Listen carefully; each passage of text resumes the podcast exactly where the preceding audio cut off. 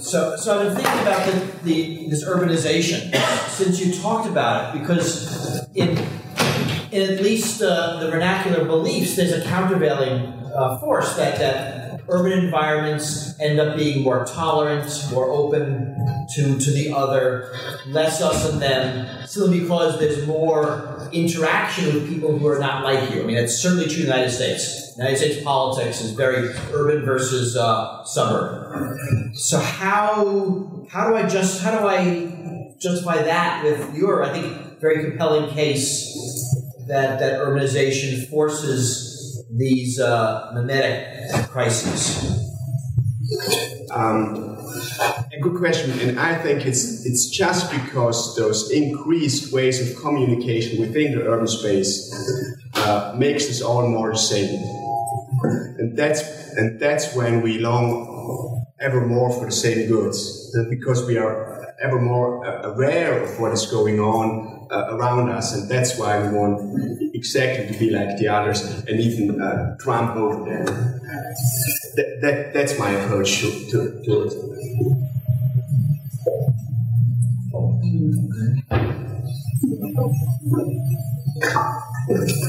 David, um, I wonder whether you've looked at the treatment of the other in science fiction with respect to this. I haven't yet, but having gotten into this stuff, there are various uh, literary avenues that I tend I would be to very pursue now. interested to about it. I've read a lot about this in Maybe science we'll talk later. Um, question to, um, sorry, I'm always trying to pronounce your name. You're, you're That's what happened. Your, your idea sounds very similar to opportunity theory and criminology. Um, would you say that was fair or? Uh, yeah, I, I would say that, yeah, fair enough. Yeah, yeah just proceed that.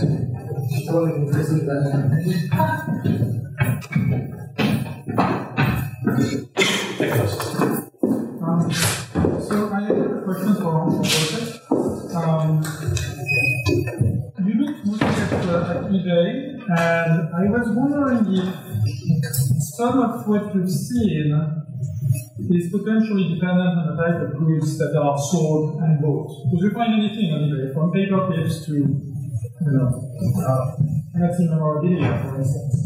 I was wondering if there's, if you have seen any difference between the type of feedback and the type of uh, reputation and trust that people uh, actually build it for themselves or rely on to, uh, to do their purchases. So, in the three studies uh, we have conducted, we have looked at three different goods, uh, which are you look at three different um, products uh, DVDs, uh, mobile phones, and these memory cards. And uh, they are similar. They're very small. They're easy to ship. So, and it, their quality is relatively. They're not very complex. They can be verified. Maybe the mobile phones are a bit. So, um, and their behavior is very similar. So, um, but I agree. If you have collectibles or um, uh, and, and how do you say antiques? Yeah. So there uh, you might find differences. For instance, with, also with regard to herding, I would say people would be much more careful with uh, bidding on them because that would potentially reveal information they have about the product and so on and so forth. But in the products we looked at, there, there are not much.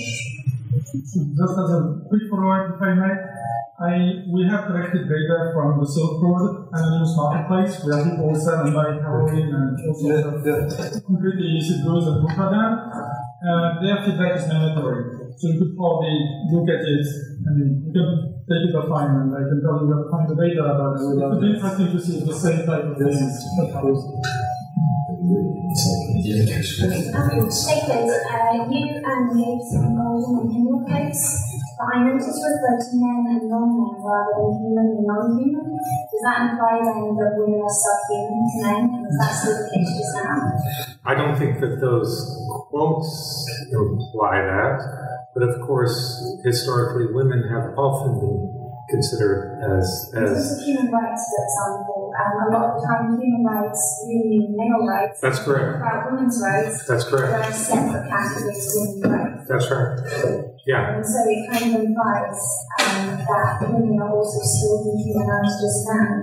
And we don't have to be able to embrace the dehumanized, we can just be No, you don't have. You, you simply have to be put in a category. part of the Yes. rather, Yes, not part of the male white majority. absolutely right.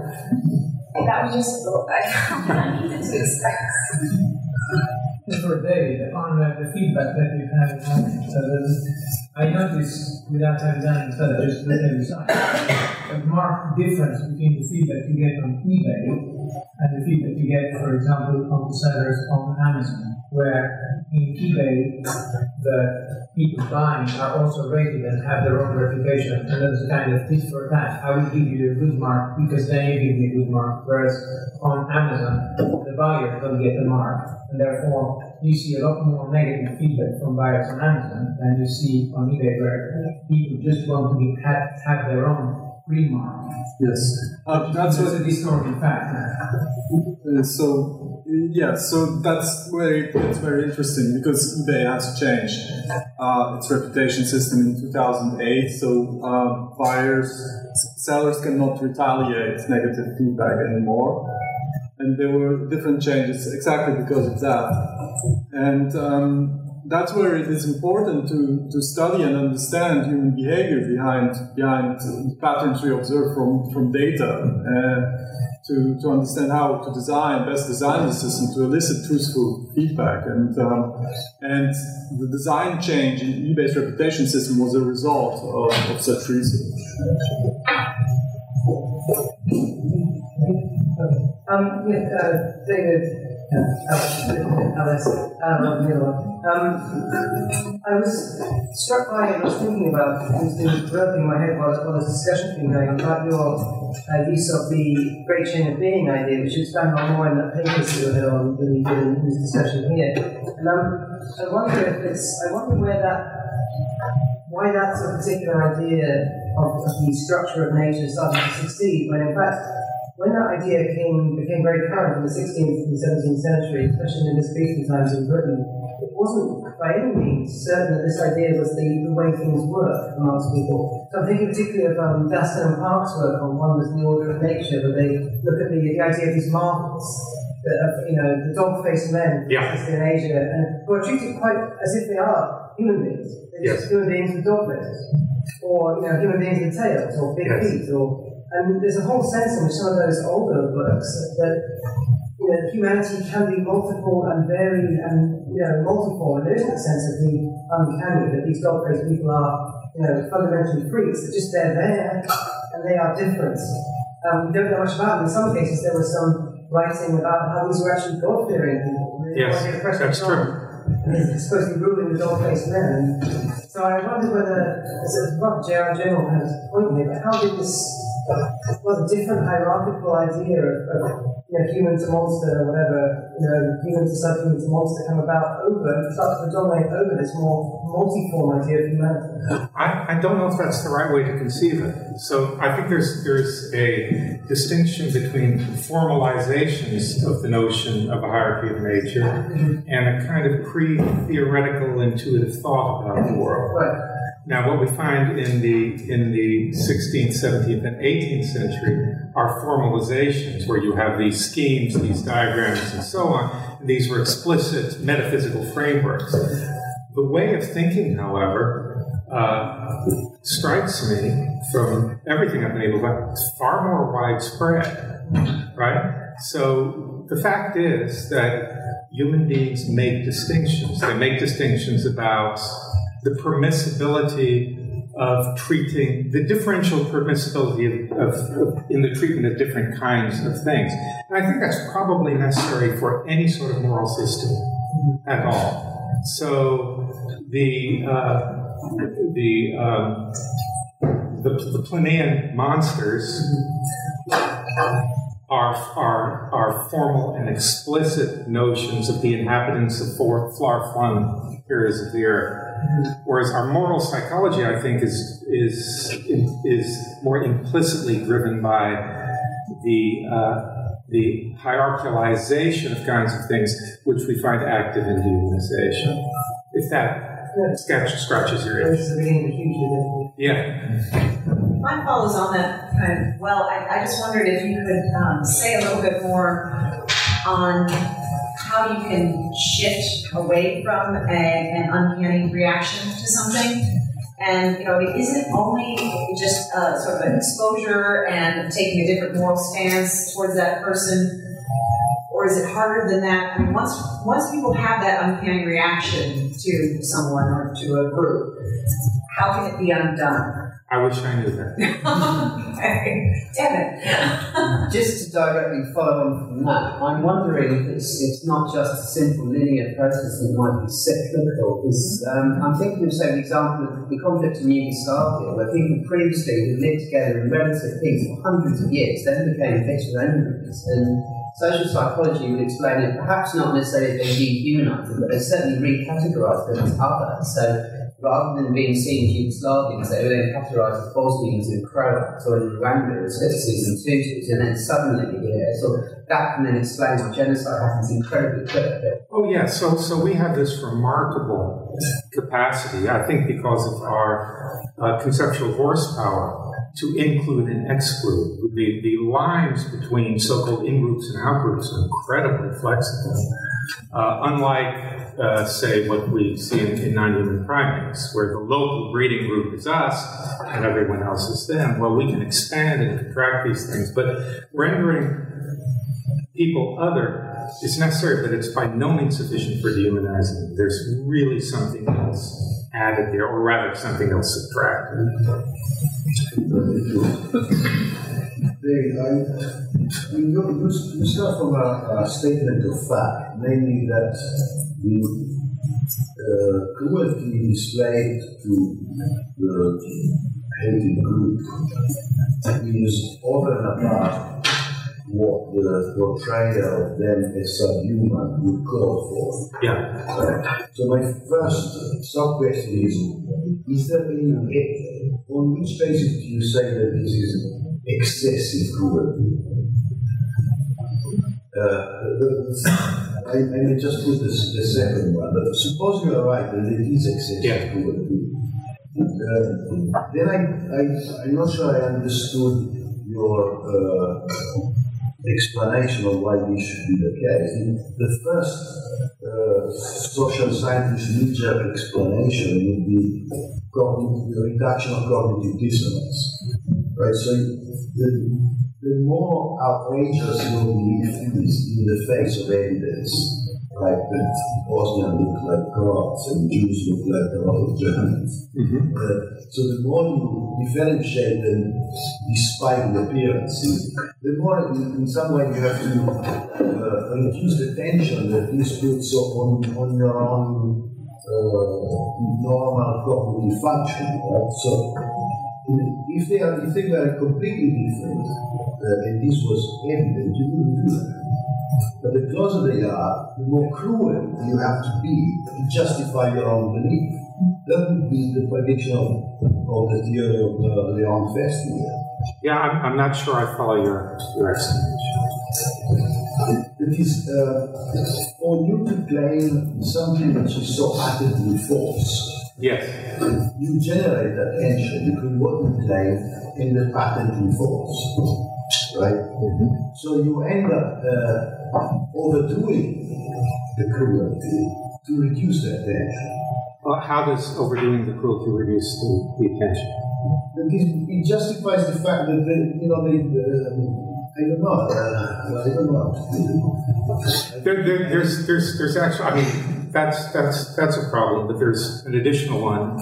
For the sake of brevity, I had to leave a lot out. Appiah makes the point, I think he's quite correct, that in, in cases, we can take the Nazi case again, the humanity of the uh, humanized population is implicitly affirmed in their treatment. I mean, you don't humiliate rats, but you humiliate Jews right? And so we have this strange combination of, of categorizing them as subhuman, but implicitly affirming certain aspects of their, of their humanity.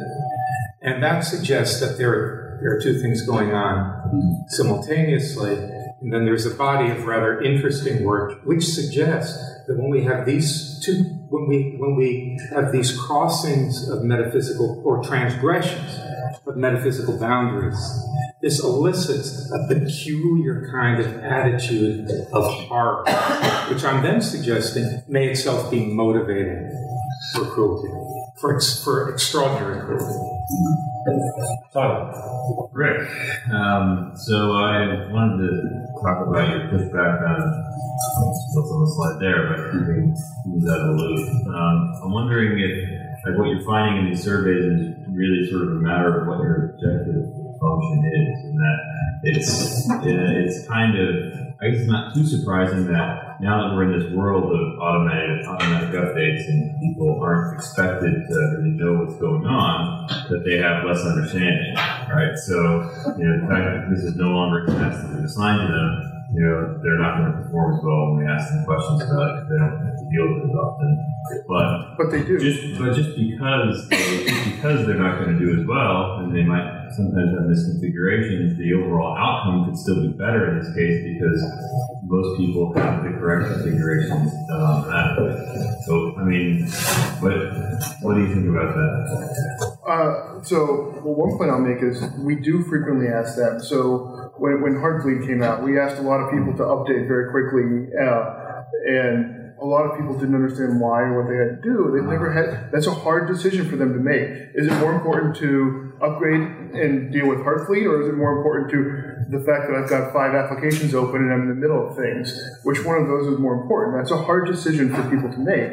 Uh, We haven't. They don't. They, they have a lot of trouble making. So the idea is that updates in one context, like OS, There were some client side issues with Heartbleed also. So the, so the issues with, uh, with updating in general, basically. So, so you don't have to update Windows anymore, so we have to do other updates. It's more of a, something we're not prepared to deal with. Is that kind of what you're saying? Or? Yeah. So uh, another example, I during during the data collection for my study, iTunes 11 came out. Um, that was really interesting because it was a complete user interface change. They, yeah, they redid the entire user interface, and so many of my subjects actually said I. So 11.0.1 had already come out also, which was a security update. iTunes actually includes WebKit, which is a full browser inside of it, and uh, most of the subjects had installed 11, realized this was a major change, and then decided not to install the next one, even though that was a Say security that update. was an iOS update that changed her phone. Yes. She spent like the next six months complaining to me about not knowing what I'm doing with my phone anymore and never wanting to install updates again. Yes. One for Rick and one for Larry, and the one on, on updates. And sometimes, I mean, there's more dramatic changes in the uh, 11, which is, for example, I have a uh, Linux machine which is basically a video recorder, and every time there is an update on the kernel, which happens in this every month, it stops recording. Right. So I'd rather just not have the updates. So now I've written myself a script to fix it. In most cases, I didn't even know what's going on. Yeah. Right. And I don't understand the way updates too. I certainly don't want the system to change. I mean, I- it's okay.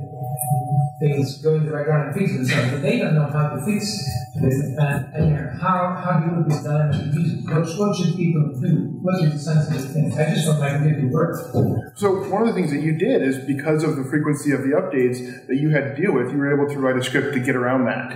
Uh, only because I have a PhD in computer security.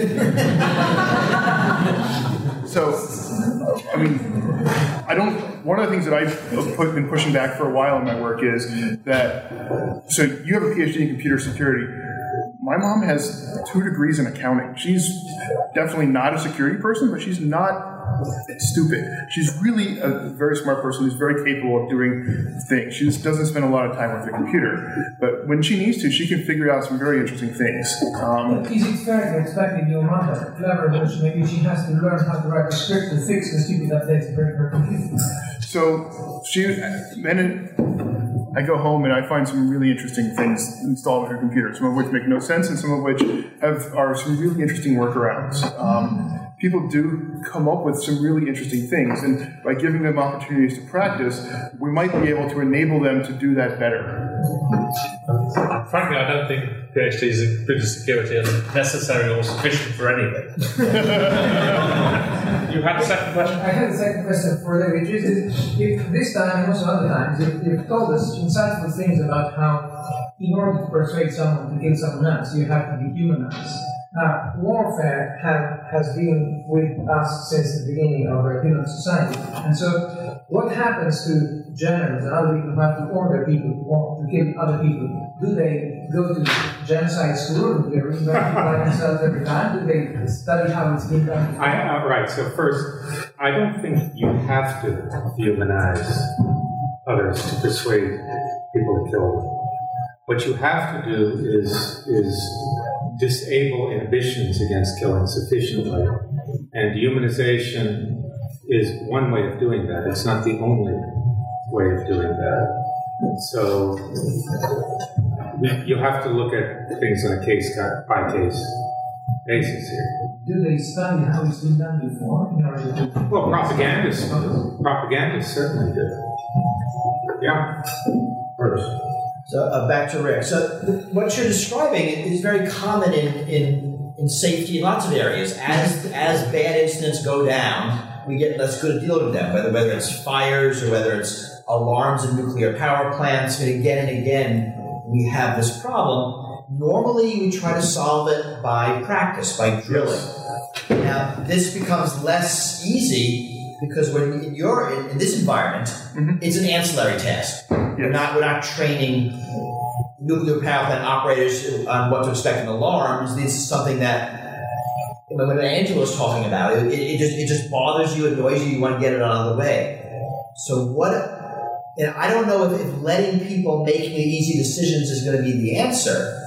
I don't know if drilling is going to be the answer. What do we have? What, what do we have next? So I'm not sure drilling is necessarily going to be the answer. So one of the impl- interesting implications of this is there's, a- especially in the computer security community, there's a lot of kind of lamenting about how bad users are at security, but then they also have this keep the users out of the loop philosophy, which could be the cause of the reason that people are so bad at security.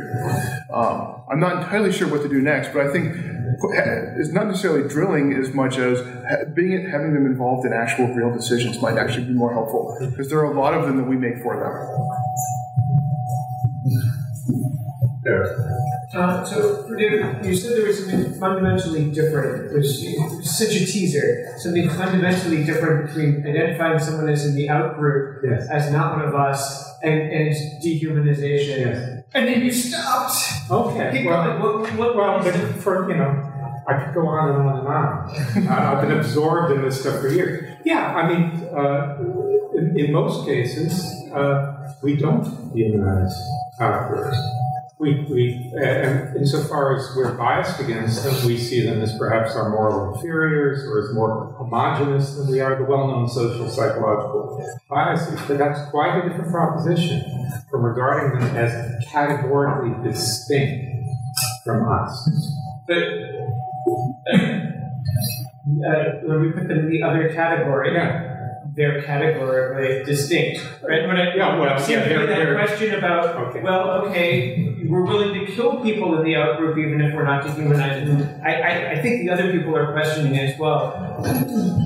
What is it that you can only do if it's in the dehumanization? But as I, as I said to Frank, I don't think there's anything you can only do if it's you're human. It's it's it's a way. It's a very important way that we manage to disable inhibitions against lethal, well, yeah, and even sublethal others, but by no means. Yeah, uh, I might have some uh, evidence, uh, very recent evidence that sort of, I think, supports what you're saying. Uh, this was collected by my friend and I'm co-authoring it. Uh, it's currently under review. But basically, what uh, what well he collected the data. So what he did was um, it was a mechanical Turk study, and participants were evaluating moral decisions made by four different agents. And so there was a human, uh, a cube robot, which was an Asi- Asimov robot, and then two uh, two uncanny robots. One was a bit more uncanny than the other. Uh, then the, the, there were trolleology, uh, I mean, trolley vignettes which were evaluated. And uh, there was like a moral uncanny effect which we observed. So, uh, moral uh, decisions made by these uncanny robots were evaluated as less moral than those made by the other two. Oh, very cool. Wow. Uh, this was also only for deontological decisions, though, so not for utilitarian Yes. decisions. So uh, it's something we want. Yes, I, I would love to read that material. Yeah, question, uh, question for Rick. So, uh, so in order for training to be effective, right, there should be some sort of feedback that you made the right decision or you made the wrong decision. Like with a security update, a lot like the actual benefit is hidden. So like with if I play like I'm like piano where if I misplay chopsticks, I hear that it sounds bad. Yes. Uh, so like how do you like make sure that like, when people are making decision, making the easy decisions that like they get the correct feedback and in the right thing to do. So one of the things I'll push back on that is they do get some feedback. It's just not complete. So they get feedback a lot of times about usability. So how easy this was, did it work, did it screw things up? So if I install this update, did it did it completely screw up my machine? Uh, can I still play my music on iTunes or not? They get some feedback. They just don't get a complete set of feedback. Um, so one of the things we could be working on is trying to uh, make the find ways to make the feedback more complete, especially if in the cases where we could otherwise automate it, we can augment the feedback with what the, what we would have automated for. Um, so if we're if we were going to automatically install an update and instead we ask them to install it to decide whether to install it manually, we can provide the what we would have automated in place as, as additional feedback. But the still misses, sorry, it's still, still like the benefit of the security update is still completely like completely invisible to them. So still think, okay, I had this some like every once in a while when I did this, it broke my stuff, but I never really saw benefit. So we'll learn the lesson to infer from that is this is a waste of time and will probably screw, screw me up rather than help. Um, it, it can. I mean, there's opportunities to, to provide that feedback during the update process. Um, there, uh, people read a surprisingly large amount of the, the text that described what the updates were updating. Um, people tell me about specific updates that they remembered installing uh, in specific cases when they when they had to do it manually. So, you know, I I'm gonna disagree with you actually, which is unusual. But um my belief is that people are taking a risk and yeah, people are bad at taking risks. And if you think computer scientists think users are stupid, you should hang out with some doctors and talk about Asians. you know, we reg- we are are the people that we build software for do not regularly take it and accidentally off themselves. You know, I mean, it's just it, and and it the problem is people we're asking people to take risks in an update. It's not transparent.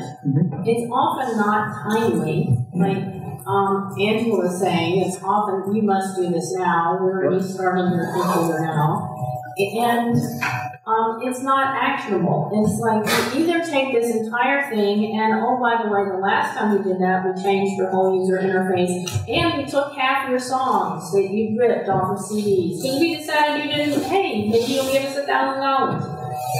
Um, so before we start asking people to make unnecessary decisions, I think we should work harder to respect them as partners in decision making. And if your doctor can do that, considering you know all the stupid things we all do for our health, I mean, then I think we should be able to.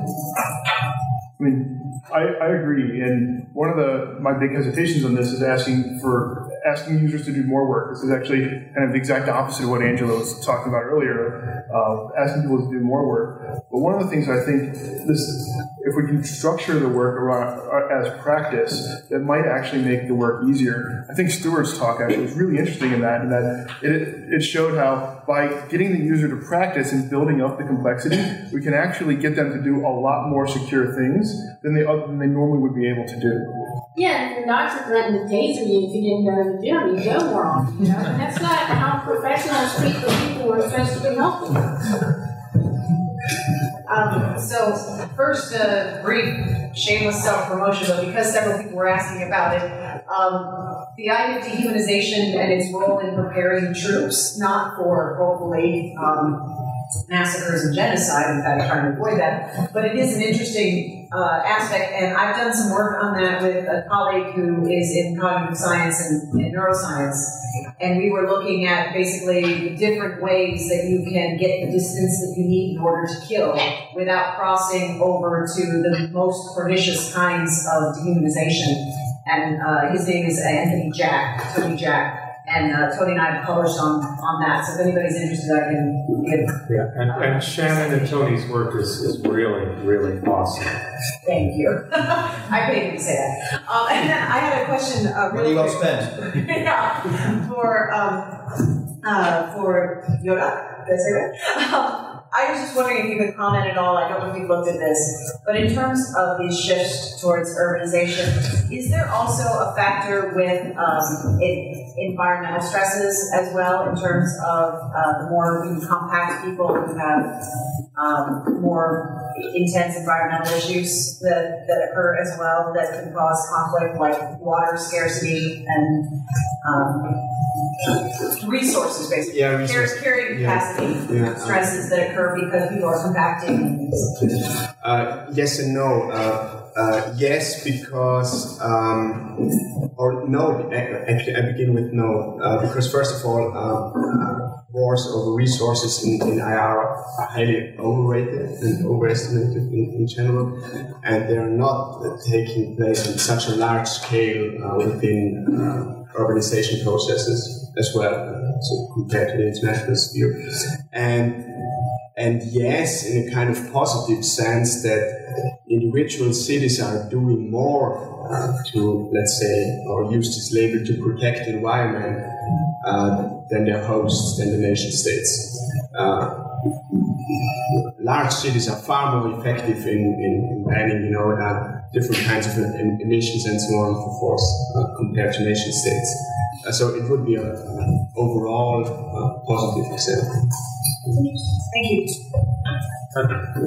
Um, to some extent, Shannon already answered, but really said that I do have some, some further thoughts I want to add to this. Um, the uh, one of the issues that I think I think you've dealt with is, is the question of scientists and the particular pressures that they have to deal with, which are not dealt with generally by attempting to dehumanise the person around. Um, but it also links into how uh, the military have been trained now by virtual environments. Um, and that's a, an interesting one. I think David has, has uh, looked at the use of virtual environments and, and how that might impact on this because the, there's the use even of um, the, uh, the release of games to encourage recruitments. Um, and but so far, all of these have been very careful to be quite realistic. Mm-hmm. Um, and yet, within the game sphere, there are obviously a lot of militaristic games which do involve non-humans. And I'm, I'm very careful saying non-humans, which includes subhumans, but also can include aliens. Go back to my science fiction mm-hmm. question there. Yeah, no, I haven't looked at, I have not looked into that at all. I think Rob Sparrow has. Um, Um, me out here. Has, has Rob written on? Yeah, Rob Sparrow's written on that. So he'd be a good source for that, specifically the game element. Yeah, okay, thank you. Ah, I have a question. eh? Yes, uh, I have a question today. Yeah. Uh, in your talk, you presented this diagram. With, um, You have to speak louder because we want to hear. yeah, sorry. So um, I, I saw that they had this diagram uh, in one of his slides uh, where it goes up and then the other goes down. And it wasn't clear to me whether so this was this supposed to um, picture a process, and if yes, was it, is it was it an individual, or do we have to understand this as a, as a process in a population? No, this, this is supposed to illustrate the relationship between degrees of, of, of similarity to human being and, and attitudes towards the creature that is, or the, the, the simulation, which is either very dissimilar or quite similar, but not quite there. So the idea is if you take like a really cute little robot like R2D2 in Star Wars, we feel quite comfortable with those, and we, progressively construct robots that are more and more and more human looking. This curve of familiarity goes up. When they're Almost exactly right. It drops, and that's what he calls the uncanny valley. That's when it starts getting creepy.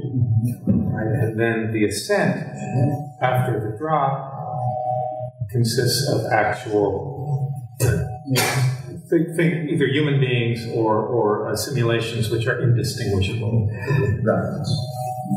Okay,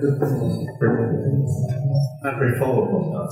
Uh, of course, there are humans who fall into the uncanny valley. Yeah. There are people with certain neurological disorders which, which change the way that, you know, if, if you've got a um, partial paralysis of your facial muscles, they're exactly the same um, uh, um, reports are um, in people's reactions to them because you're expecting them to have an animated face. And they don't, or if, or if they've had severe skin damage to their face. Um, And plastic surgery. Yes. Yeah. In fact, some, it's been proposed that the, the uncanny valley reflects a uh, disease avoidance uh, disposition, an evolved disease Or- or avoidance genetic, disposition. yes, genetic, yes, genetic quite, yeah. I think that's a s- bad theory, but